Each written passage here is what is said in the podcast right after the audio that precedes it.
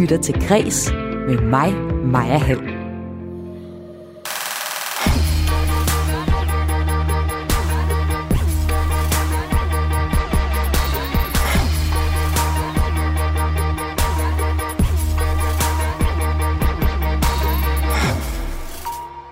Dokumentaristen bag en ny Pia Kærsgaard dokumentar var nødt til at stryge DF-politikeren med hårene for at få mennesket frem. Og det lykkedes hun med, mener flere anmeldere. Men kritikere på politikken kalder dokumentaren for mikrofonholderi, fordi han mener, at Pia Kærsgaard får lov at styre fortællingen om sig selv i den nye dokumentar.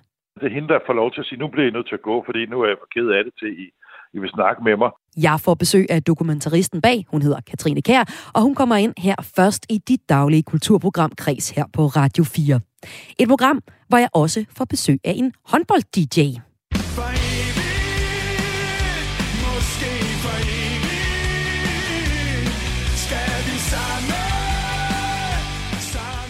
Danmark er nemlig i fuld gang med at vinde kampe til håndbold-EM for herrer. Og Paul Erik Jensen er passioneret håndbold-DJ og har været med til at indføre det her med, at man spiller musik under håndboldkampene. For eksempel Volbeat, som vi lige hørte her. Og for eksempel efter et, øh, et mål kunne man spille det. Og som håndbold-DJ, så går han særligt efter sange, man kan klappe til på to og fire, fortæller han her i Kreds. I programmet kan du også høre om en ny dansk undersøgelse, der punkterer myten om, at bibliotekerne er vores kulturelle fyrtårne, der skaber lighed for alle. Det er nemlig oftest de højtuddannede, der låner bøger til deres børn. Vi kan godt arbejde med at lave mere sexet markedsføring, erkender Danmarks Biblioteksforening her i programmet. Jeg hedder Maja Hall. Velkommen til Kres.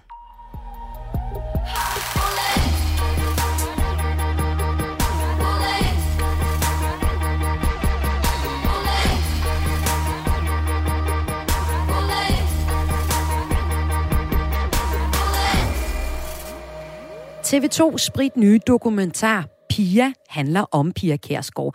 Den handler om mennesket Pia Kærsgaard, ikke politikeren. Og det har været svært at nå ind bag facaden på en så styrende politiker, fortæller dokumentaristen bag. Dokumentaren den bliver ros blandt andet af filmmagasinet Ego, der skriver, at hvor Pia Kærsgaard ofte bliver fremstillet som et monster, skriver de, så bliver hun her fremstillet som et menneske. Politikens tv-kritiker Henrik Palle kalder omvendt portrættet for mikrofonholderi og mener, at øh, vi alle kender den historie, som dokumentaren viser. Nu kan jeg byde velkommen til dokumentaristen bag dokumentaren Pia. Velkommen til, Katrine Kær. Tak skal du have. Pia Kærsgaard er vant til at styre slagets gang. Det er tydeligt i dokumentaren. Øh, det smerter hende, at hun ikke står ved roret i en tid, hvor det går historisk dårligt for Dansk Folkeparti. Og det er ret tydeligt, at øh, Pia hun vil, gerne, hun vil gerne have bukserne på at bestemme, hvordan slagets gang er. Hvilken betydning for portrættet har det haft, at Pia Kærsgaard gerne vil tage kontrollen, Katrine? Jamen, det har jo haft øh, den betydning, at jeg har skulle øh, arbejde noget hårdere, end jeg øh, normalt er vant til for at, øh, at komme tæt på. Og, øh, og selvfølgelig også har måttet øh, øh, bruge noget længere tid for ligesom at nærme mig med, med, med små, bitte øh, museskridt. Øh, Ja, du har fulgt til Pia Kærsgaard over 18 måneder. Hun er øh, snart 75 år, men du har altså fået lov til at komme tæt på hende, øh, både i privaten og også følge hende rundt i de forskellige politiske settings, hun er i. Det er blandt andet i 2020, hvor uroen ulmer i Dansk Folkeparti. Partiet, som er hendes personlige og politiske livsprojekt, får vi ret tydeligt frem. Hun har selv været med til at starte det for cirka 27 år siden, men nu er det altså en krise, og den kommer vi også tæt på med dokumentaren. Men du siger, du må arbejde lidt hårdere for at komme helt tæt på Pia Kærsgaard som person. Hvad har du, hvordan har du for eksempel gjort det? Jamen altså, det skal lige siges til at starte med, så vidste jeg jo godt, at det her, det ville blive... Øh en, en udfordring, og øh, der var rigtig mange kolleger, der sagde til mig, det kan du ikke. Øh, og at lave øh, portrætter af politikere, det er noget af det sværeste. Øh, så det var ikke fordi, jeg gik fuldstændig øh, øh, blåøjet øh, ind i det.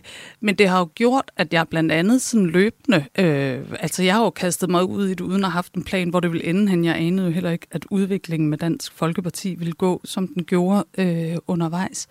Men, men det har jo gjort, at jeg har måttet øh, zoome lidt mere ud på en eller anden måde, så det kan godt være, at hun ikke selv har leveret det, men så har jeg jo måttet skærpe det blik, som jeg så har haft på hende, og ligesom tage noget mere kontekst med, så man ligesom selv ser hende og selv får nogle ledetråde. Så det er klart, at, at, øh, at det er jo blevet en, en mere sådan subtil, hun sidder jo ikke og krænger sig selv øh, sit inderste ud, men, men vi observerer hende, og indimellem er der jo nogle små sprækker ind til noget, som jeg synes er, er øh, meget privat.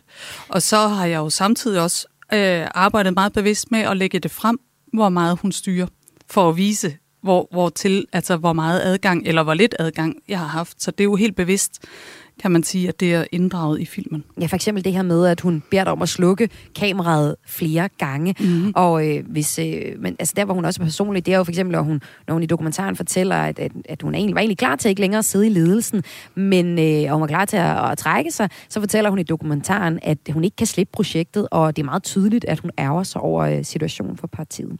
Men Katrine, du fortæller også, at du var nødt til at, at age Pia Kjærsgaard med hårene i produktionen af filmen, for at komme tæt på hende. Og det kan man for eksempel høre her, hvor du giver hende ret i hendes rolle i dansk politik.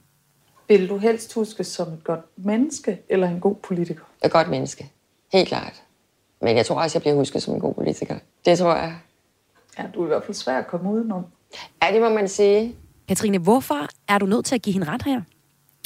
Jamen, øh, men jeg giver hende jo ikke ret i, at hun er en god politiker. Jeg giver hende ret i, at hun er svær at komme udenom. Altså, jeg sidder der, jeg har brugt halvandet år mit liv på at følge hende. Det er jo fordi, hun har en historisk øh, betydning for dansk politik. Det er jo også der, min nysgerrighed er startet. Det kan man så mene om, hvad man vil, men man kan jo ikke tage fra hende, at det har hun i den grad haft.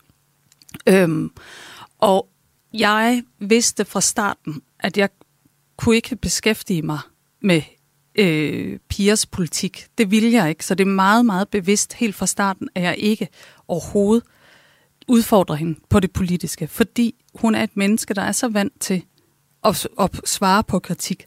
Og lige så snart, at hun får et kritisk spørgsmål, så kommer paraderne op, og så ser vi den pige, hun kan det der med, at hun lige slår et, et knæk med nakken, øh, og så er hun i, i, i kampberedskab.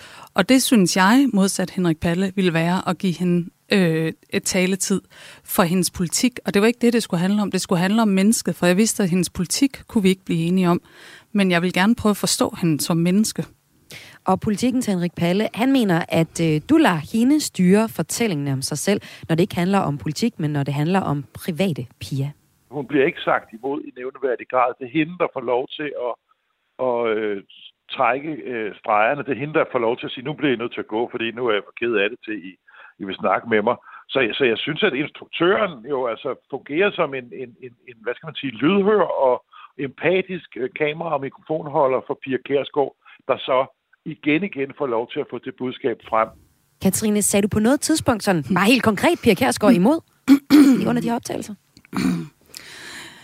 Øh, ikke på, det ved jeg ikke, hvad jeg skulle have sagt imod. Det gør jeg sjældent med min medvirkende. Altså på, jeg er, du, er jo dokumentarist, og når du er dokumentarist, så laver du dine værker på andres virkelige liv. Så der bliver du nødt til at være enormt respektfuld omkring, hvad de vil være med på øh, og ikke vil med, være med på. Men altså, når det er sagt, så er det jo, øh, det er jo sjovt, at, at Henrik Palle, han tolker det sådan, og det, det er jo hans meninger, som han jo har fuldt ud øh, berettet til. Jeg kan sige, det er noget, vi har arbejdet helt utrolig meget med, mm. hele vejen igennem, om det har lige præcis været de der nuancer, hvornår er det piger, der styrer fortællingen, og hvornår er det os, der styrer fortællingen. Men Katrine, og, det er sådan nogle, ja, og det er sådan nogle ting, som virkelig, det har været helt nede i, og det er svært sådan at sætte ord mm. på. Jeg er ikke som sådan verbal omkring det, men det er noget med, hvornår man kunne mærke, nu kommer det over, nu bliver det hendes fortælling.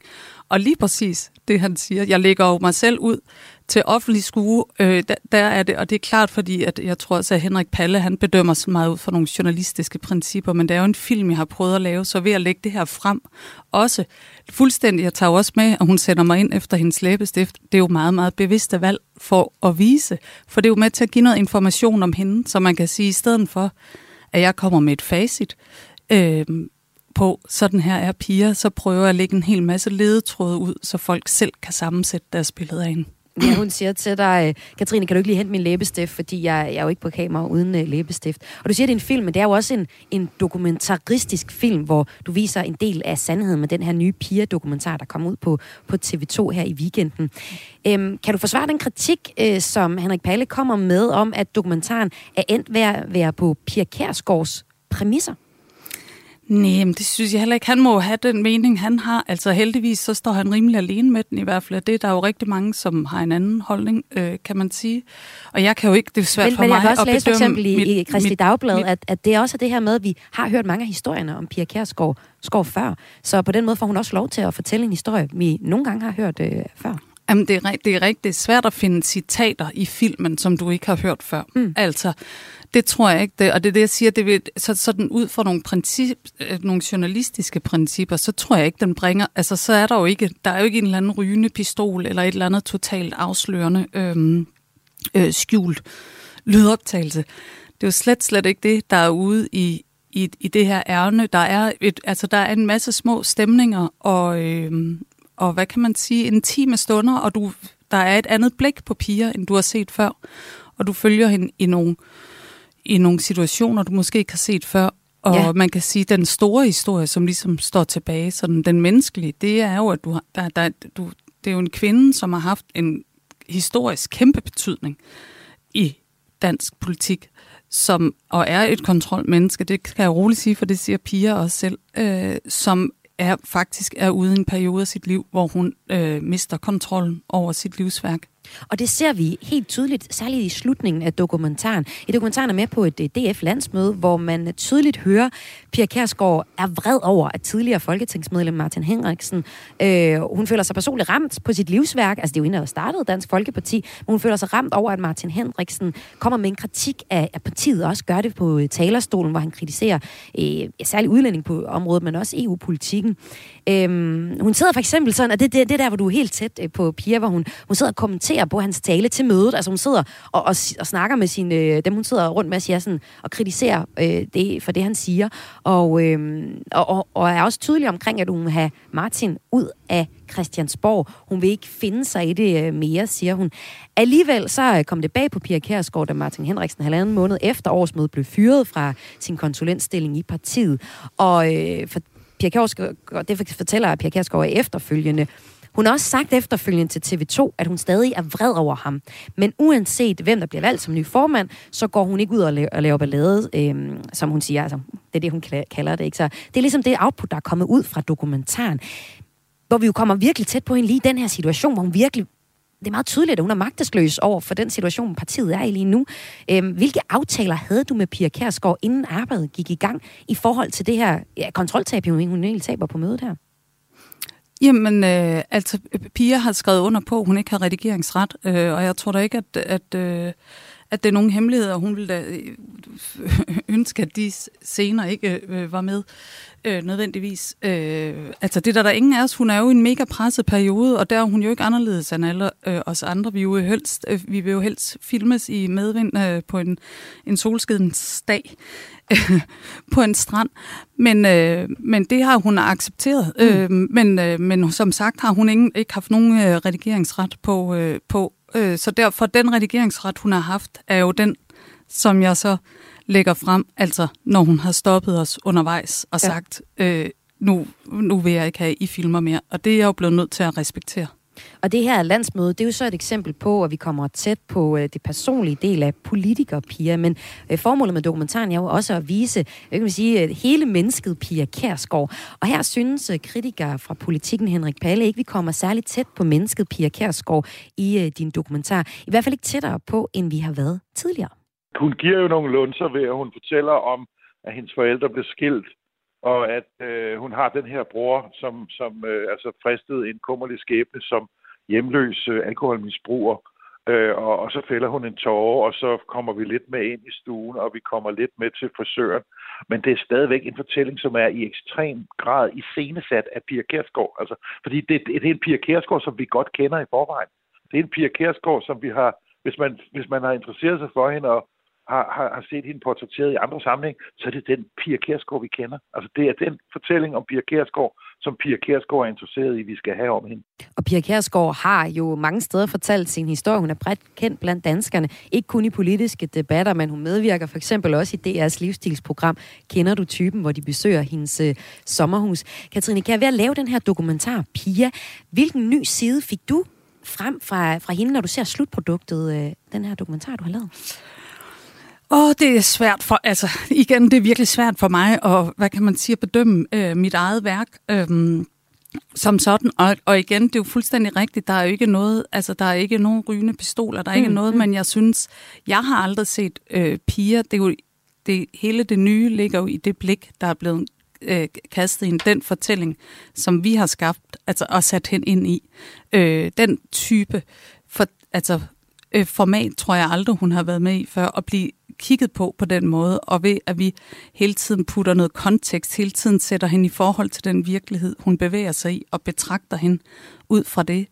Øhm, og det er fuldstændig rigtigt, der er jo ikke, øh, altså, øh, der er jo ikke, så jeg ved heller ikke, hvad det er, han, han, han øh, han savner Henrik Palle, øh, hvor han gerne vil have været henne. Men, men, øh, men der er jo en masse, altså der er jo en masse sprækker rundt omkring, og der er for eksempel noget sårbarhed over hende, øh, som jeg aldrig før har set. Er det og der, hvor hun tvivl, for eksempel fortæller øh, om sin alder, og hun taler med musiker Dorte Kollo, hendes veninde, om, og, ja, hvor lang tid man har igen i livet? Ja, både det, og, og øh, også øh, når hun sidder nede øh, på Santorini og, og og hvor jeg kan mærke, at det er ikke let for hende der, og hun har svært ved at give slip på. Altså det der dilemma, hun står i med, at, at øh, hun ikke kan slippe det her parti, som hun, altså hendes livsværk, som hun har startet, og sådan noget. Så på den måde er der. Men igen, det, er jo, det, det nye ligger jo i det filmiske, vil jeg sige, som er svært at sætte ord på, fordi det jo er en film, hvor man bruger billeder og lyd og klipning og timing og sådan noget til at få nogle af de pointer frem. Øhm. Katrine Kær, Tusind tak, fordi du var med i Kreds i dag. Tak, eller selv tak hedder det. Dokumentaristen bag en ny Pia Kærsgaard dokumentar, der hedder Pia, og som du kan se på TV2 Play. Om lidt her i øh, dit daglige kulturprogram her på Radio 4, der skal det handle om øh, håndboldmusik, og det skal det i anledning af, at Danmark er i fuld gang med at vinde kampe til håndbold-EM for herrer. Håndboldmusik, hvad er det? Jo, det kunne fx være sådan noget her.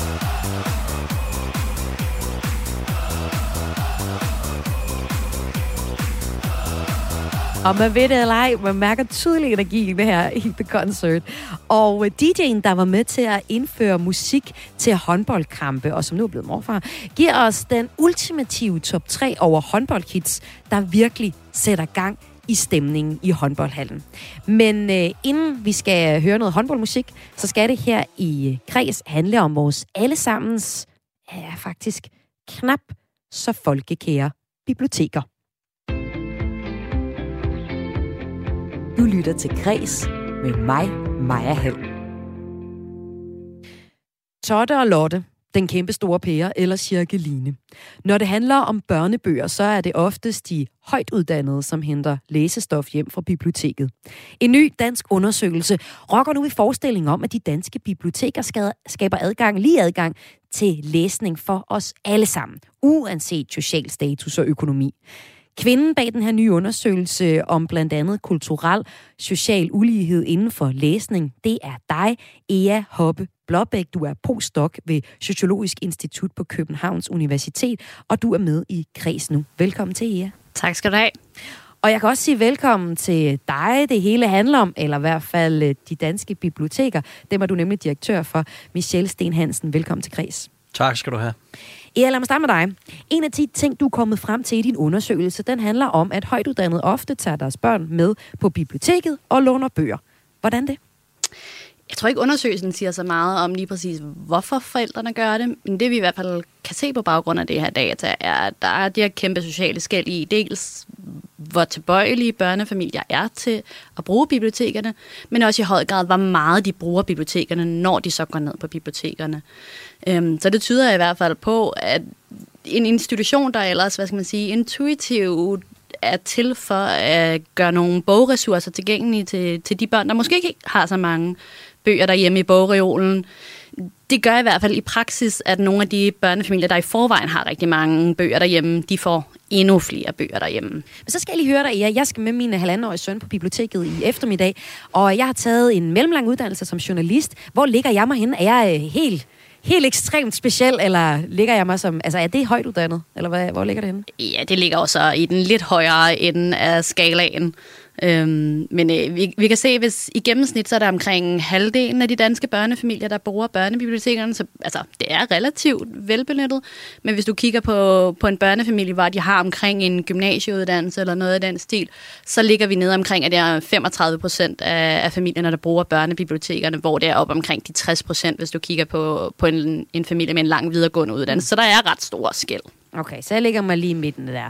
og når vi taler om, at børn og unge skal læse bøger, så er det jo fordi, altså, der er nogle fede oplevelser at hente der. Altså, jeg tror, det var Astrid Lindgrens uh, Pippi Langstrøm, der fik uh, mig, en femårig Maja Hall, til at, at klippe mit hår som lille. Men udover det, så viser forskningen også, at tilgængelige børnebøger i hjemmet, eller bøger og aviser i det hele taget, er med til at øge børns muligheder for at blive bedre til at læse og klare sig godt i forhold til uddannelse. Samtidig så viser det sig, at læsning er mere effektivt end andre kulturelle ting, man som forældre kan lave med sine børn. Så igen, rigtig godt, jeg tager på biblioteket i dag. Ikke? For eksempel er det mere effektivt, end at gå på museum eller i teateret. Michel Sten Hansen, som direktør i Danmarks Biblioteksforening, så siger du, at den her pointe med, at det er de højtuddannede børn, som får mest ud af bibliotekerne, ikke overrasker dig. Hvorfor ikke? fordi den jo afspejler, hvordan vores samfund er. At det er også de højtuddannede børn, der får de længste uddannelser. Øh, det er i det hele taget de højtuddannede, der, der bruger flest af også de offentlige tilbud, vi, vi stiller til rådighed. Øh, så, så det afspejler biblioteket også, men måske knap så meget som den øvrige kultursektor i øvrigt.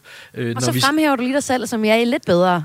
Nej, nej, det gør jeg faktisk ikke. Okay. Men, men, men, men det, er jo, det er jo sådan et politisk sigte med, at, at der skal være et bibliotek tæt på dig, øh, at øh, man faktisk er sat i verden øh, for fri og lige adgang til øh, informationer til litteratur. Og det betyder, at man ikke skal betale for at komme ind på et bibliotek. Og det er måske også noget af det, der afspejler sig, at, at øh, der er som, som I siger, at, at halvdelen af, af landets befolkning med jævn mellemrum kommer på de her biblioteker. Og det er naturligvis for det til at blive lidt øh, mere tilgængeligt, end hvis man skulle betale for det, øh, for eksempel. Jamen spørgsmålet her er jo med udgangspunkt i den her nye, øh, nye rapport, er, at altså, om bibliotekerne er et skridt bagud her i forhold til at skabe et tilbud, som er attraktivt for alle. For jeg havde en eller anden idé om, også selvom jeg ikke har brugt bibliotekerne i mange år af mit liv, men det, om, at det var noget, der var for alle. Og jeg øh, Hoppe Blåblæk, dit forskning øh, peger på, at det ikke er alle grupper mennesker, der tager på biblioteket af sig selv. Hvad, hvad vurderer du øh, med den viden, du nu har, at bibliotekerne bedst kan gøre? Altså, hvor, hvor vil det rykke mest, vurderer du?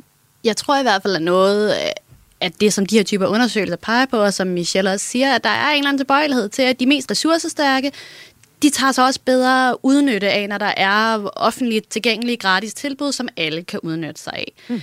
Øhm, så fra mit perspektiv er noget af det, man skal arbejde hen imod, nok nogle mere målrettede indsatser. Øh, fordi så længe det er tilgængeligt for alle, det er rigtig dejligt, det er rigtig fint, men så er det bare en tilbøjelighed til, at det er de mest ressourcestærke, der bruger tingene mest. Så, så jeg tror, jeg vil kaste mine, mine penge efter nogle mere målrettede tilbud, og det ved jeg også, at der er rigtig mange af bibliotekerne, der arbejder med i de her år, og arbejder også med, med helt ned på dagsinstitutionsniveau, og få, få nogle af de her familier med, og få dem med, med så tidligt som muligt. For noget af det, vi også ved, er, at når børnene først begynder at komme ind i deres tidlige teenageår, så er vanerne relativt satte, så man skal nok relativt tidligt ind for at få opbygget den her lyst til læsning og lyst mm. til bøger. Men man kan jo også sige, at øh, hvis man skal være relevant for alle, så er man ikke relevant for nogen. Så hvis man begynder at lave øh, noget, der er målrettet for en gruppe mennesker, vil man så ikke øh, gøre det uinteressant at gå på biblioteket for en anden gruppe mennesker? Jo, men det er selvfølgelig en politisk diskussion om, hvad, hvad det er for en institution, du gerne vil have biblioteket til at være. Er det vigtigste, at den mindsker uligheden? Er det vigtigste, at hmm. du, du løfter bunden? Er det vigtigste, at du fanger alle på tværs af sociale skæld? Øhm, det, det tror jeg er en politisk diskussion ja, ja. separat fra, fra, fra det, jeg laver i hvert fald. Michel Sten Hansen, som direktør i Danmarks Biblioteksforening, så sagde du, at øh, du ikke er overrasket over den her undersøgelse. Så kunne man jo også bare øh, sige, øh, hvad, hvorfor har I så ikke gjort noget øh, ved det? Altså, hvorfor er, har du ikke en, en benhård rapport, der viser, at øh, lige om en måned, så er Danmarks biblioteker fuldstændig lige for alle, og der er et, øh, det kan man læse i, i tallene. Øhm, det tror jeg, der er mange øh, regeringer, der har sat sig som en, en målsætning, at vi skulle øh, have, have mindre ulighed i, i det her land. Øhm, så, så det er jo et rigtig stort spørgsmål, du stiller, men det er faktisk, som I også siger, noget, der bliver arbejdet ret meget på. Øh, og, og det kommer lidt an på, hvor man er, men hvis du er ude i et socialt belastet øh, område, så er bibliotekerne der faktisk meget ofte indrettet på at gøre noget for de her særlige grupper, øh, som måske ikke er født med en bogreol i, i ryggen, men prøve at få dem til at, at deltage i samfundet generelt på alle mulige øh, områder. Det er jo ved at lokke dem ind på biblioteket, og ofte så har de jo så en bog med ud, når, når, når de går ud igen. Og det er den her med, hvad er målet? Målet er jo at få så mange som muligt til at deltage, men, men det er jo ikke alle, der, der skal deltage, der skal komme på biblioteket. Når jeg siger, at, at man dækker lidt bredere end så mange andre tilbud, så, så den ene ting var, var det her med, at det var gratis, men den anden er, at man faktisk også målrettet prøver på at række ud efter folk. Ikke nødvendigvis, de skal komme på biblioteket, men at de skal have en mulighed for at deltage eller læse bogen og for eksempel børnehavebibliotekerne er jo et glimrende eksempel. Det er jo ikke nogen, der optræder i jeres statistik, at vi øh, i mange kommuner laver børnehavebiblioteker eller sætter bogsamlinger op i øh, skolefritidsordningerne. Øh, altså det her med, hvor er det egentlig, at du møder litteraturen, mm. Mm. informationerne. Og det tror jeg, man skal tænke meget bredere end bare at gå ind på et bibliotek. Så man kan også sige, at bibliotekerne kan rykke ud til folk. En ting er jo de fysiske bøger og de fysiske biblioteker. En anden ting, det er, at bibliotekerne er jo også online, hvor man for eksempel via e-reolen kan låne bøger digitalt. Og øh, Ea Hoppe Blåbæk, øh, her kan du også se, at bibliotekerne ikke har fat i øh, de lavere uddannede. Under den første coronanedlukning i Danmark, der kunne familier ikke gå på biblioteket, men øh, der kunne vi så i stedet for låne bøger digitalt på e-reolen. Tallene viser så, at efter coronanedlukningen, øh, så steg udlandet, øh, udlånet cirka dobbelt så meget, hvis en familie havde mindst en forældre med en videregående uddannelse, sammenlignet med en familie uden nogen videregående uddannelse. Det samme går så gældende, hvis man så på indkomst. Her steg udlånet for øh, familier med en høj indkomst også dobbelt så meget som familier med lav indkomst. indkomst. Samtidig så var det også de fleste højtuddannede familier, som øh, nåede at gå på bibliotekerne og hamstre bøger i dagene mellem øh, Mette Frederiksens udmelding om øh, onsdagen og selve nedlukningen om lørdagen. Det er jo ikke overraskende, at øh, det der internet også virker. Altså LaLandia, Jesperhus Feriepark, Legoland og en hel masse bogblogger er online. Det er der allerede. Hvorfor øh, altså, har I været for langsomme til at gribe nogle af de her moderne, kunne man kalde dem, øh, kommunikationsgreb, har jeg lyst til at, øh, at spørge dig om, Michelle Sten Hansen? Øhm, nej, fordi som du jo siger, så er der jo en voldsom stor vækst i, hvordan folk de låner e-bøgerne, og specielt lydbøgerne. Og der rammer vi i øvrigt med lydbøgerne noget bredere. Øh, både øh, de unge drenge, som måske havde sluppet det der bogmedie, øh, men, men, men som bruger noget af det her. Og, og der, er vi jo i Danmark nået rigtig langt med faktisk at stille det til rådighed for folk, men du har da ret i, at vi også her støder ind i de sociale forskelle, der er, som jeg startede med at sige, at de højt uddannede børn er også dem, der får de længste uddannelser. Det er fordi, at de bliver notchet til det af deres forældre, at de godt ved, hvor vigtigt det er. Og det samme i forhold til at, at læse bøger og få den der fede oplevelse, der er i bøgerne. Øh, det er jo også de veluddannede forældre, der gør det. Og de vidste jo bedre end dem, der så ikke har så lange uddannelser, at bibliotekerne i Danmark faktisk har det her tilbud, hvor du når, altså, kan gå ind og låne næsten hvad som helst, fordi vi har et samfund, hvor vi har bestemt, at man over skatten betaler til bibliotekerne, sådan, så vi også kan få en mulighed for at låne bøger, e-bøger og lydbøger. Og det, det, er da, det er da fedt. Og der skal vi være meget bedre til at bryde algoritmen øh, og gå ud. Og det, det kan vi jo også se, hvor meget man slås på Instagram, på, på øh, Facebook og øh, for at, at ramme nogle af de her øh, unge. Øh, og Så det børnene. er svært for bibliotekerne at, øh, brande sig selv på sociale medier, for eksempel? Er det, du siger her? Nej, det, det, det siger jeg ikke, men ligesom alle andre offentlige tilbud, så, så øh, er det jo ikke det, de unge går ind og, og søger efter. Mm. Så der skal man jo finde nogle andre ambassadører, det er jo på samme måde, man også har det i Radio 4, at øh, man, man hele tiden prøver på at, at få nogle ambassadører i forhold til at sige, vi laver faktisk noget fedt her, kom og vær med til det. Og der er også nogle sociale forskelle i, hvem, hvem der gør det. Så selvfølgelig er det et, et hele tiden at være der, hvor, hvor, hvor nogle andre øh, kan være med til at, at pege på en. Og så siger du også, Ea Hoppe Blåbæk, som øh, altså står bag det her nye forskning om bibliotekerne, at øh, det generelt set nogle gange kan være øh, svært at, øh, at lige at, at forstå både øh, biblioteket som en fysisk og også som en, en online ting. Det kan faktisk nogle gange være svært at forstå, hvordan man for eksempel får et øh, lånekort, om man må komme til, til arrangementerne. Prøv lige at uddybe det. Mm, jeg tror, noget af det, som, som vi ved, er, at hvis der er flere barriere, så er det sværere for mindre ressourcestærke familier at gå til de her forskellige ressourcer. Så det kunne for eksempel være, hvis det er besværligt at oprette dig som låner på biblioteket, eller hvis der er alle mulige gebyrer, du skal igennem, eller hvis du ikke ved, hvor den her app for eksempel findes henne, så vil der bare være en tilbøjelighed til, at så er det de mest ressourcestærke familier, der ligesom kommer igennem alle de her smuthuller og kommer frem til, til produktet den anden ende. Og derfor tror jeg også, det er helt vildt vigtigt, at, at så mange af bibliotekerne gør, at de investerer i at, at komme ud på skolerne og hjælpe børnene med at få, få oprettet et, et lånerkort til dem selv, og man kan logge ind på e-regionen via, Øh, via Unilogin, så det ikke er noget, du nødvendigvis skal have dine din forældre i baggrunden for, for at gøre. Det er nu engang, jeg tror noget af det svære ved det her er, at en stor del af uligheden stammer fra nogle præferencer, øh, som børnene får med sig hjemmefra. Og det er svært at pille ved. Du kan ikke ligesom gå ind og sige til, til et barn eller til en forælder, nu kan du godt lide at læse, og nu kan du ikke lide at læse længere. Og så har vi ligesom sat, øh, sat the playing field øh, lidt mere lige. Det, det kan du ikke ligesom gøre. Så de du, ting, du kan gøre, er nemlig for eksempel at pille ved, at, at det skal være nemmest muligt at komme til de her ressourcer, og det skal også gerne være sjovt, og det skal gerne være interessant. Selvfølgelig er der en eller anden diskussion omkring, hvor meget skal vi sådan gamificere alting, men hvis du gerne vil fange nogle af dem, der måske ikke intuitivt synes, at, at læsning af bøger er det mest sexede i verden, så er det nok noget med, at du skal forvise dem, at, at bøgerne har en interessant verden, at der er nogle interessante historier, der åbner sig op i det her, og der er nogle interessante fællesskaber i det. Øhm, øh, jeg kan da i hvert fald huske, som, som jeg, da jeg var barn, at nogle af de ting, der fik nogle af dem, der måske ikke læser meget til at læse, var, når der var en ny Harry Potter-bog, eller mm. at der var noget, man kunne dele, et fællesskab omkring, i stedet for at det nødvendigvis er noget, du sidder nu som er alene øh, over, i, over i et hjørne. Øhm, og der kan de, nogle af de her apps jo være, være gode til at få, få nogle af de her fællesskabselementer ind i det. Uh, man kan få anbefalet bøger af sine venner. Ikke så meget på e-regionen lige nu, men det er jo i hvert fald nogle muligheder, der åbner sig op, og, og også noget, som, som, som biblioteket arbejder med fremadrettet, at, at kunne få ind i de her øh, apps lød det her fra Ea Hoppe Blåbæk, postdoc ved Sociologisk Institut Københavns Universitet. Tak fordi du var med her i Kreds. Det var så let. Og også tak til dig, Michelle Sten Hansen, direktør i Danmarks Bibliotek. Jamen, tak fordi jeg måtte være med. Og de var begge med her i Kreds i dag for at tale om øh, ny undersøgelse, der blandt andet peger på, at de mest højt uddannede børnefamilier, det er dem, der bruger bibliotekerne. Du lytter til Græs med mig, Maja Hall. Og nu skal du på en måde med ud at rejse. Fortrænger du ikke lidt til det?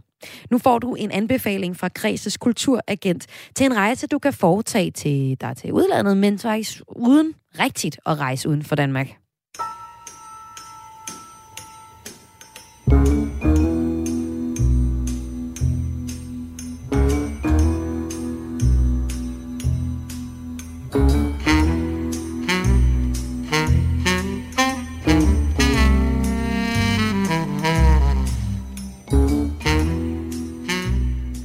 Skal med kunstnerne med på rejse. Altså, øh, nordisk design, det rimer på mig på øh, lyse farver og for eksempel træ som materiale. Men nordiske designere og arkitekter har siden 40'erne rejst ud i verden for at blive inspireret, og de har taget for eksempel meget stærke farver og også nye håndværk, som vi slet ikke kender øh, traditionelt set øh, fra herhjemme. Det viser en udstilling på Tønder Museum. Udstillingen den hedder Rejsen som redskab, og den undersøger, hvordan over 40 designere og arkitekter fra blandt andet Danmark, Island og Norge har brugt rejser i deres praksis fra 40'erne frem til i dag. Og øh, den viser så betydning af rejserne, hvor øh, kunstnerne er kommet hjem med fyldte skitsebøger og fotografier og film. Udstillingen den har Kreses kulturagent i Sønderjylland fundet og besøgt. Kreds har nemlig kulturagenter fordelt over hele landet, og deres fornemmeste opgave er at finde frem til de bedste og fedeste kulturoplevelser i deres nærområder. Måske oplevelser, som ikke lige er, det ved jeg ikke, på forsiden af, af den avis, du holder derhjemme, eller noget, vi fortæller aller oftest om her i Kreds. I dag så har Nadja Schmidt Larsen altså fundet frem til Tønder Museums udstilling Rejsen som redskab. Og det var en øh, udstilling, der hjalp en smule på hendes rejsesult, fortalte hun mig tidligere på ugen. så Tønder har jo også rigtig mange udstillinger, og derfor vil jeg så anbefale at tage den her udstilling, eller særudstilling, vi har pt., som hedder øh, Rejsen som inspiration. Fordi den taler ind i det her med, at vi i de nordiske lande er blandt de mest ivrig rejsende faktisk i verden. Og, og det at rejse har spillet en enormt vigtig rejse, øh, rolle igennem århundreder for især herboende designer, øh, arkitekters arbejde.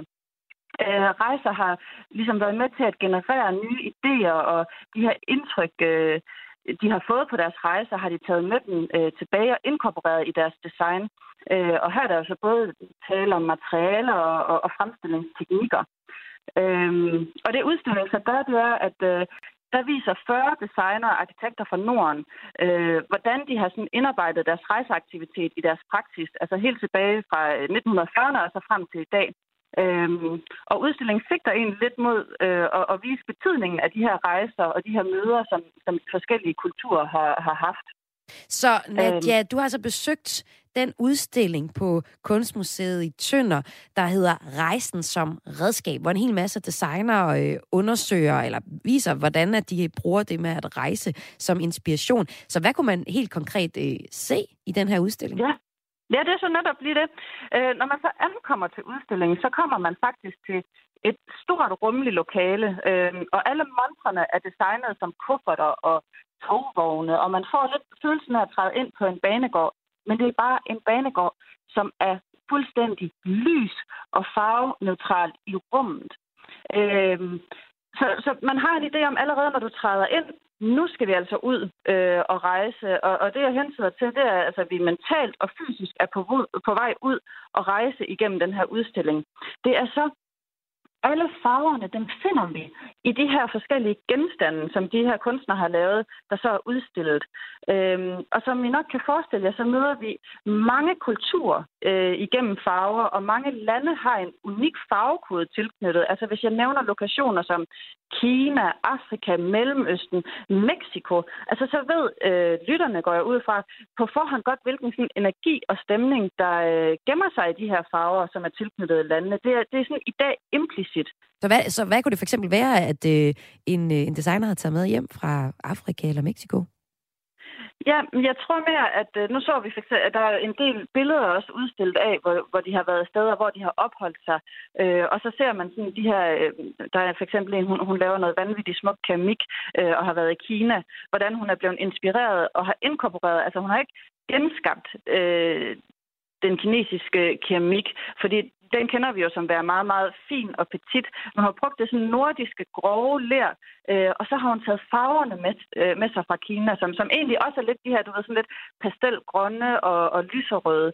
Øh, så, så hun har taget en del af kulturen og blandet den med, med, med det, vi kender som som er dansk, altså det danske materiale osv. Så, videre. så hun, har, hun er blevet inspireret af, af farverne især. Og det, det går ligesom igen med, med mange af de udstillede genstande, at det, det er farverne fra, fra landene, som, som, som kunstnerne har taget, taget med sig. Hvad fik du ud af at se den her udstilling på Tønder Kunstmuseum, Rejsen som redskab? Jamen, jeg, fik, jeg fik en længsel til at komme ud og, og rejse noget mere igen. Hold da op, to år i, i Danmark, og, og ikke en bid af, af noget som helst kulturelt fra, fra udlandet. Og det der med at komme ind, øh, hvor montrene, og der er togskinner, der ligger på gulvet, og, og man får bare lyst til, nu skal jeg bare have en rygsæk på, på skuldrene, ikke? og så skal jeg ud og opleve et eller andet, der, der ikke er dansk og, og 4 graders regn. Ikke? Hvem vil du anbefale en tur på Tønder Kunstmuseum til, Nadia? Ja, øh, jeg vil anbefale den til dem, som der godt kan tage en lidt længere køretur ned i, øh, eller ud mod Tøndermarsken. Virkelig flot derude også. Altså, man, man kan se mange andre ting også, som, som er kulturelt. Øh, men, men jeg vil anbefale den dem, som, som der har et behov for, at der siger, vi har ikke været ude at rejse i to år. Vi trænger bare til at, at få en lille snært af den her rejseløst. Nadia, tusind tak for den anbefaling her i Græs. Ja, det var så lidt. Og jeg vil lige til sidst slå et slag for Museets Café, fordi at, er man nu ikke til rejser eller til noget som helst andet, så den café, jeg har tit kørt til Tønder, vi har igen en time til Tønder, og de har fantastiske bagerier dernede, og gulerodsboller og så videre. Men vi prøvede faktisk at sidde os ned på Museumscaféen og få øh, en æblekage, og jeg har aldrig nogensinde smagt noget lignende. Og hjemmelavet havregryns øh, kugle, og jeg skal komme efter dig. Jamen, jeg blev to kilo tykkere, men det var sat med godt. Det var virkelig godt. Så, Sådan. hvis I ikke kan lide at rejse, så så tage ned til Tønder for at, at spise et kage på øh, Tønder Museum.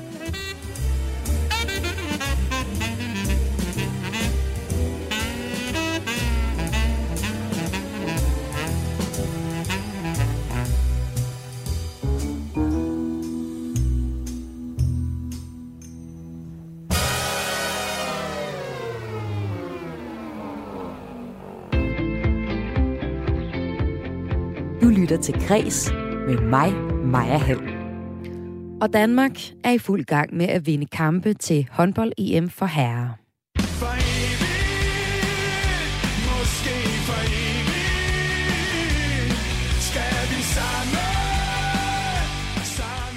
Først slog vi Montenegro, så Slovenien, og i går aftes blev det en sejr over Nordmakedonien. Det betyder altså, at det danske landshold er videre til mellemrunden. Og det skal fejres. Nu kan jeg her i Græs sige velkommen til Danmarks største håndbold-DJ, DJ Paul Erik Jensen. Velkommen til Græs. Tak skal du have. Tak, tak. Ja, Ja, vi skal fejre det her med noget øh, sang og musik, og musik i hallen og håndbold, det hænger i uløseligt sammen. Derfor så øh, giver vi dig her i Græs, dit daglige kulturprogram her på Radio 4, i dag de tre største håndboldhits udvalgt af dig, Paul Erik Jensen. Du er nemlig øh, passioneret håndbold-DJ. Det står endda i din øh, autosignatur, i din mail. rigtigt. Og så øh, har du været med til at indføre det her med, at øh, man spiller musik under håndboldkampe, for eksempel efter et mål. Altså, ja. vi skal jo have en, øh, en top 3 over håndboldhits, der virkelig sætter gang i stemningen i håndboldhallen. Men først så skal vi lige blive klogere på, hvordan i alverden man bliver håndbold-DJ og får det her indført. Altså, øh, tag os lige med tilbage til starten af din karriere for sådan 18-20 år siden. Du kommer ind i øh, håndbold-DJ-faget på en lidt sjov måde. Håndboldspiller Anja Andersen ringer til dig, fordi hun gerne vil have fat i nogle smarte solbriller, du lå inde med på det tidspunkt. Og i den forbindelse, så kommer I to til at snakke om, at du skulle måske da nok egentlig spille noget musik til hendes træningskamp. Og hvordan kommer sådan et DJ-job så i stand, Paul Erik? Jamen, jeg var jo ret grøn dengang, fordi som du siger, at øh, jeg importerede solbriller på det tidspunkt, og Anne Andersen var ja, sponsoreret fodboldlandshold, og det havde Anne Andersen fundet ud af. Og lige pludselig så ringer hun, så tænkte jeg, hvad, hvad, hvad kan vi hjælpe for dig? Og så kom hun ud til mig i Grenå. Mine forældre boede i Ebeltoft på det tidspunkt. Og så kommer hun ud, og så siger hun, jeg er forresten ved at lave noget Green Team også. Jeg var i Slagelse. Kunne ikke tænke at lave noget musik til det? Jeg havde spillet lidt ud i Grenå og sådan lidt, og så siger jeg, jo, men lad mig da bare prøve det. Og det var faktisk starten på det hele, for der spillede hun op i, også med, med begge laget op i Norge. De kom ned og lavede træningskamp. Og så lavede vi en træningskamp i Grenå. Og så, ja, næste dag skulle spille i Randers, der var jeg så også. Og det var faktisk starten på det hele. Og så kom vi et tidspunkt og lave en, uh, en kamp derude. Så stod der Per Bertelsen, som på det tidspunkt var formand i DUF, og siger, det der, det kan du da godt. Kan du ikke afløse mig? Der var han selv DJ dengang, som ikke ret mange ved. Han sad og ventede CD dengang. Og så siger han, kan du ikke prøve det her? Jo, det kan jeg da godt. Og det var så starten på det hele. Og det var både starten på din karriere, men som vi hører her, så var det en relativt ny ting i håndbold. Øh, hallerne i det hele taget, at der er blevet spillet musik, og du så det her med at spille musik efter for eksempel øh, et mål. Og Paul Erik, du ja. mener for eksempel, at beatet er vigtigt, når man skal præsentere ja. en god håndboldsang. Og vi får jo tre eksempler lige om lidt. Hvorfor er det beatet, ja. der er så, øh, så vigtigt lige de her håndboldsange? Jamen, det der beatet er jo vigtigt, fordi du skal jo have den der, det kan ikke sidde og klapper i os. Og så der sidder nogen i den ene ende og klapper i en takt, og nogen i den anden klapper i en anden takt, og så, så kører det bare ikke. Og det er samme, jeg har engang sagt, at øh, en helt, for eksempel i boksen eller en anden halvdel, så sidder der en mand med en lille trombokøb, eller en trommekøb, den i BR legetøj, som sig. Og så tænker man, den ene tromme, den kan simpelthen ødelægge. Jeg er jo nødt til at gå hen og sige til manden, enten så trommer du i takt, eller så holder du altså op. Og det gjorde han. Han holdt så op, og så kunne jeg ligesom få lov til at være dirigentstokken. Og så fik vi hele hallen med. Men det er sådan nogle små ting, som du lytter, som folk øh, lige pludselig sammen med folk hører nationalsangen, der skal de også finde. Øh, der var engang en, en mand, der ringte, så siger han, den nationalsang, du spiller, den er i forkert øh, takt. Ah, siger jeg, hold nu op. Han var så professor i et eller andet musik, så jeg tænkte, ham skal jeg ikke diskutere noget med. Så siger jeg til ham, jamen prøv at høre, jeg har nogle forskellige versioner. Dem sendte jeg til ham. Det er version 2, siger han så. Okay, så den version 2, det er den, som man bruger til landsholdet i dag. Lidt sjovt. Og vi skal have en uh, top 3 over håndboldhits, og uh, vi starter i bunden med nummer 3. Og uh, jeg er ret sikker på, at vi forstår pointen her med noget med at, at kunne klappe i takt. Det er Can You Feel Your Heart, som du selv har lavet. Ja.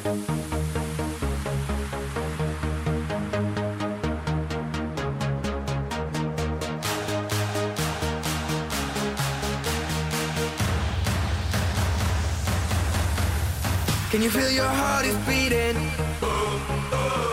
Can you feel the floor is moving? Let's get this party going and put your hands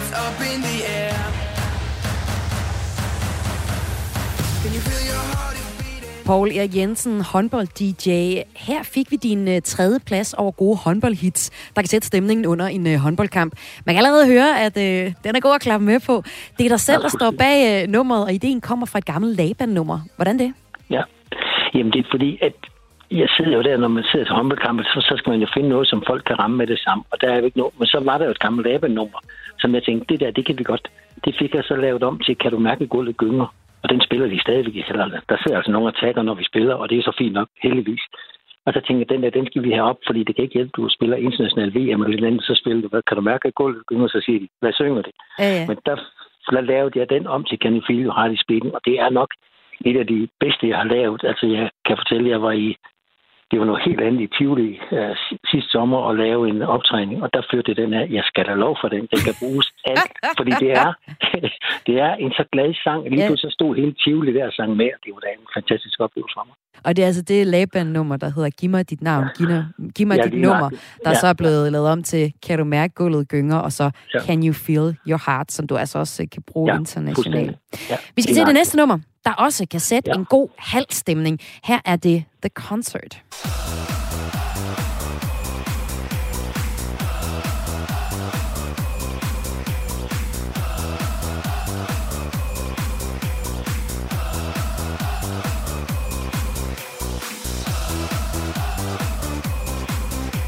En god klassisk øh, Lolo-sang her, Paul Erik. Når du øh, evaluerer, om et nummer fungerer i hallen, så går du faktisk hjem og ser øh, kampen igennem på tv for at evaluere dig selv og situationen. Hvad er det, du kigger efter?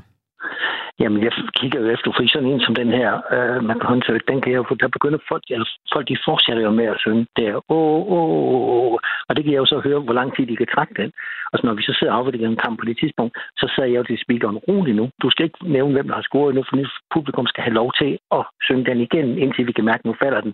Og så kommer vi ind og nævner, hvem der scorer. Men, men det er jo den der, at folk kan synge med og få de der glædesudbrud og endofiner, hedder det hvis med et fint ord og sådan noget. Det vil jo jeg skal lige sige, at jeg er jo også sådan lidt oppe der, for jeg er jo blevet morfar. Ja. for to dage siden, så ja. det er jo så vildt. Så det, det var Ej, ikke men- nok, undskyld. Nej, men det tillykke der med det. Det siger jo også noget om, at det er nogle år siden, du, øh, du startede med det her DJ-job. Tak skal du have. Tak, og, og tak. tillykke med det, ja. Øhm, Men Ja. altså, det du fortæller her, det er, at øh, du går simpelthen hjem og finder optagelserne af kampen, og så analyserer Ja, du det hele ja. igennem for at få en fornemmelse af, Ja, hvilke ja. numre klapper publikum meget til. Og så sørger du så også lige for at have, have snor i, i kommentatoren, så han Ja, ikke får ødelagt ja. et, et godt drop Ja. eller en, lolo. Ja. lige nøjagtigt, ja. Også fordi, at du, du kan jo med det samme høre, om den hænger. Så når jeg kommer hjem, så er det sjovt nok, så kan jeg huske alle numrene, som jeg spillede til den kendende tænkte, okay, det nummer, det du det. Selvom jeg har siddet hjemme med mig selv, sagt, den der, den bliver fed. Ja. Og så komme ud og fyre den af i højden på 15.000 mennesker. Det gjorde den bare ikke. Men Ja. det, er- det næste nummer skal vi jo så også ind på. Det, det, den skal også lige prøve at tage nogle gange, men det kan du lægge op til. Ja, lad os se her den store finale. Det er blevet kendt ja. som det ultimative håndboldhit. Det er nemlig, og selvfølgelig har jeg lyst til at sige, Volbeats nummer for evigt. Og som ja. den dygtige uh, håndbold-DJ, du er, Paul Erik, så starter jo ikke med nummerets intro, men vi går lige på det legendariske omkvæd.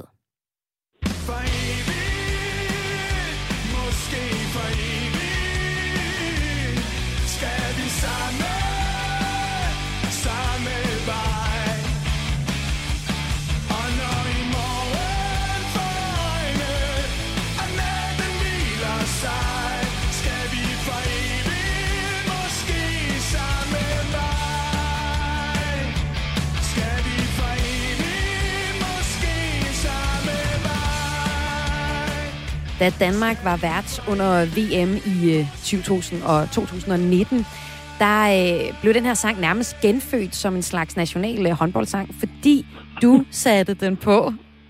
Og øh, Erik, det skete øh, det, at publikum øh, tog ekstremt godt imod den, og øh, nogle gange blev ved med at synge den, efter musikken var stoppet, altså hen over flere angreb i træk. Ja, ja. Sangen her er, er skrevet af det danske rockband Volbeat i samarbejde med Johan Olsen fra Magtens Korridor, korridor der så øh, synger linjerne i sangens omkvæd, som vi hørte her. Øhm, Volbeat og bandets forsanger Michael Poulsen tog, har, har taget rigtig godt imod, øh, at deres sang pludselig er blevet et håndboldhit. Hvordan har du oplevet det? Jamen, jeg vil sige, jeg blev da noget imponeret, fordi at at bagefter, at Michael ringer til mig og inviterer mig til Volbeat-koncert i Aarhus med nogle billetter, så jeg tænkte, de er lidt for sjove billetter, de her, og spurgte sådan den er de der kontrollører, hvad er det for noget? Så gal, mand, den der, den er fed at have sådan en billet der. Og lige pludselig stod jeg jo inde, og så kommer Michael hen imod mig. Og vi kender ikke hinanden, anden ved, på tv og sådan noget. Så kommer han hen med mig, og så får jeg et kæmpe knus. Så du får siger simpelthen et knus af Volbeats Ja, øh, forsanger Michael Poulsen til en af hans Og så kommer- koncerter. Ja. Og så kommer Michael hen, og så giver han mig kæmpe hus. Tak, Rune Erik. Det er fandme godt gået. Og jeg tænkte, jeg blev da sådan noget rørt, vil jeg sige. Også fordi, at du, du lige pludselig sad der, eller stod der, og alle mennesker, de kiggede sådan på mig, fordi de tænkte, hvad er det for en gut, ham der, der kommer lidt, lidt af midalderne, lidt midalderne gråhåret mand, ikke også, der kommer hen. Ikke? Og og så bagefter var, har vi været i nogle tv-programmer sammen og sådan noget, hvor han virkelig øh, har kæmpe respekt og giver mig bare så meget kredit for det. Så det tænkte jeg, okay, det var sgu da meget godt gået af, af en midalderne mand, det der. ja, så det har uden tvivl også haft en betydning for Volbeat, at øh, du lige præcis har valgt det her nummer. Hvordan Ja. besluttede du dig for at, at, at tage det her nummer øh, ind i dit DJ-sæt? Jamen, vi sad, eller jeg sad lige så stille og hørte lidt, og så sige, du skal jo hele tiden komme med nye. Der er nogle, der er klassikere, men du skal hele tiden komme nyt på. Og så Ja. ja. sad jeg på et tidspunkt, og så skulle vi over og lave en landskamp over i Brøndby. Og så tænkte jeg, okay, den her. Og så satte jeg den på, og så blev de ved med at synge bagefter lige, så tænkte det var da mærkeligt. Ikke? Nå, men fedt nok, og den kom på et par gange, og det virkede. Så skulle vi dagen efter til Aarhus. Øh, der virkede det bare ikke. Der skete ingenting. Jeg tænkte, nå okay, der var ikke omkædet på herovre. Og så tænkte jeg, den skal ikke få lov til, at den, den er så god, den her, så den skal simpelthen bare prøves af igen. Og så det der gentagelsen på gentagelsen, og de rigtige steder, når det virkelig koger, så er det den, du skal have på. Ja. Og så har du bare, og så kommer der bare så meget feedback fra publikum. Ikke? Og så der er virkelig den der, og når så den blev fanget, og det er på det tidspunkt derovre, der kunne jo, alle var jo vilde med det, fordi det var jo en rocksanger og voldbeat, og tænkte på, hvordan hænger det sammen med, med en håndbold. Men, men Michael, han var, og hele bandet, og de var, de var så imponeret af deres manager, og alt, de, de fik jo, lige pludselig så vi i noget tv med, at de havde haft 45 millioner download på sangen Ja. og klippet, så tænkte jeg, det er sgu ikke sket før, sagde han så, og det er du altså med, medvirkende til og en årsag til. Så blev, jeg, så blev jeg lidt rørt, det må jeg nok ikke om. Paul Erik Jensen, tusind tak, fordi du var med i Kreds i dag til at fortælle din historie som håndbold-DJ. Tusind tak, fordi jeg måtte være med som morfar den her gang. det er godt, Paul Erik. Ha' en god Ja. dag. Ja, det Og- er godt. Paul Erik havde jeg altså med i anledningen af, at øh, der er håndbold-EM for herrer. Slutrunden finder sted i øh, år i Ungarn og Slovakiet, og Danmarks næste kamp kan ses øh, torsdag den 20. januar. Her spiller vi mod Island. Og så har jeg da lyst til at slutte programmet af et program, der er tilrettelagt Alene Grønborg Poulsen og Esben Kvist Lund, og jeg har været din vært de sidste 55 minutter. Mit navn er Maja Hall, men øh, vi skal da slutte af og give ordet til Volbeat og Johan Olsen med for evigt. Og her tager vi altså også starten på sangen. Ha' en rigtig fornøjelig eftermiddag. Memory, Your landline is burning holes. Recover the damage. Bring it all home. Follow the bleeds just like a summer song. Stay there forever.